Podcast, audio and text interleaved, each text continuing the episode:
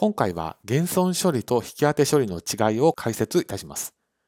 当動画の解説者の内田正孝は、週刊経済部で収益認識の連載を、中央経済社で会計書籍の執筆を、税務研究会で収益認識、法人税、消費税のセミナー講師を務めさせていただいており、当動画をご覧いただくと、減損処理と引き当て処理の違いが理解できるようになります。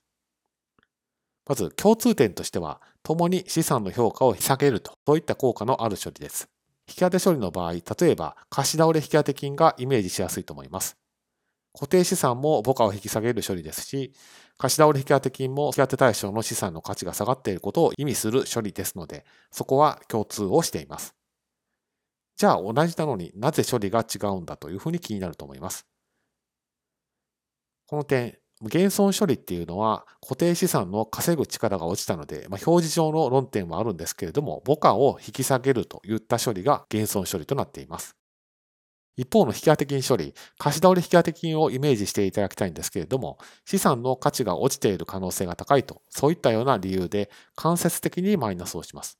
ですから、例えば売掛金に対して貸し倒れ引当金を計上したとしても、売掛金の金額を減らすわけではなくて、あくまで売掛金の金額は残ったまんまで貸し倒れ引当金という形で間接的にマイナスをすると。それが引当処理です。